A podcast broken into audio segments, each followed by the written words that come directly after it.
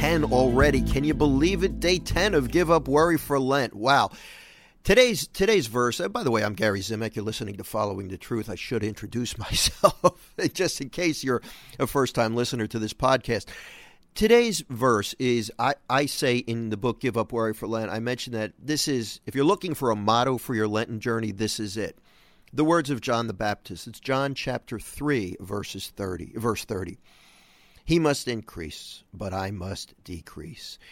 In order for Jesus to become a bigger part of our lives, in order for him to be able to fill us up and give us the peace that we're looking for and to be able to work through us, we've got to make room for him. That is what Lent is all about.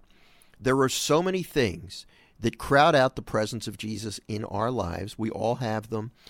You know, I mentioned in the book when my family and I moved to a much smaller home, we had to make some choices.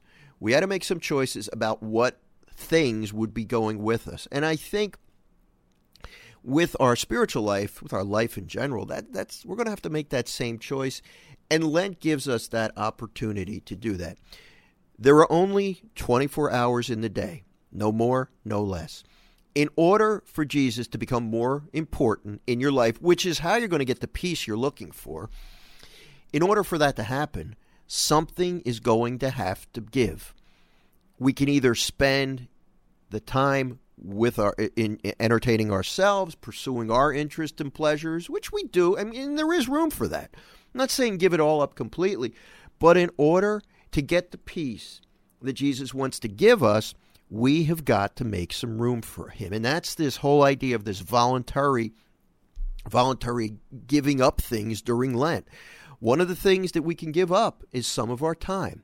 It doesn't have to be a lot. Don't overburden yourself, because if you do that, if you overextend, if you overcommit, if you say to Jesus, I am going to spend 3 hours reading the Bible with you each day during Lent, I'm going to predict that that's not going to work. And that's what we do sometimes. We try too hard. We have good intentions, but we fail. We've got to be somewhat reasonable. So during Lent, I'm going to encourage you, as we strive to give up worry, to spend a little more time with the Lord each day, to give up some TV, some internet time, not family time, but to give up some time that you would normally spend indulging in your pleasures, whatever they may be. Because ultimately, this is what I've learned. And you know, it's hard to do. It's hard to do, but the more you do it, it does get easier.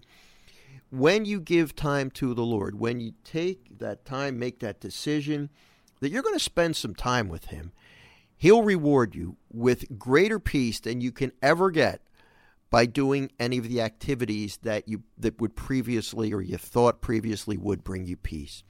True peace results from him. That's that lasting peace that only he can give. So just as John the Baptist said, he must increase, I must decrease. That's the motto of Lent. And even if you're decreasing your me time by 2 minutes a day, that's 2 minutes of Jesus time. If you fill that time, see, that's the catch. You don't just want to give something up. You want to take something on. So you give up that 2 minutes. Spend a little time with him in prayer. Let's end with a brief prayer. Okay? Let's talk to Jesus. Let's invite him in. In the name of the Father, and of the Son, and of the Holy Spirit. Amen. You know, Jesus, we're going to spend this time, less than a minute right now, with you. We could be doing something else, but we want to be with you. And even if we don't feel it always, you know, you understand that. You don't hold that against us. But eventually, we ask you to train our hearts, to love you more, to want to spend more time with you. And as a result, we ask you to fill our hearts with the peace that we're looking for. Jesus, we ask this in your name. Amen. Thank you. In the name of the Father, and of the Son, and of the Holy Spirit. Amen. All right, thanks for hanging out with me. I look forward to journeying with you tomorrow as we continue our quest to give up worry for Lent. My name's Gary Zimak. You can follow me on the internet at followingthetruth.com. God willing, I'll see you back here tomorrow. Have a great day. Bye-bye.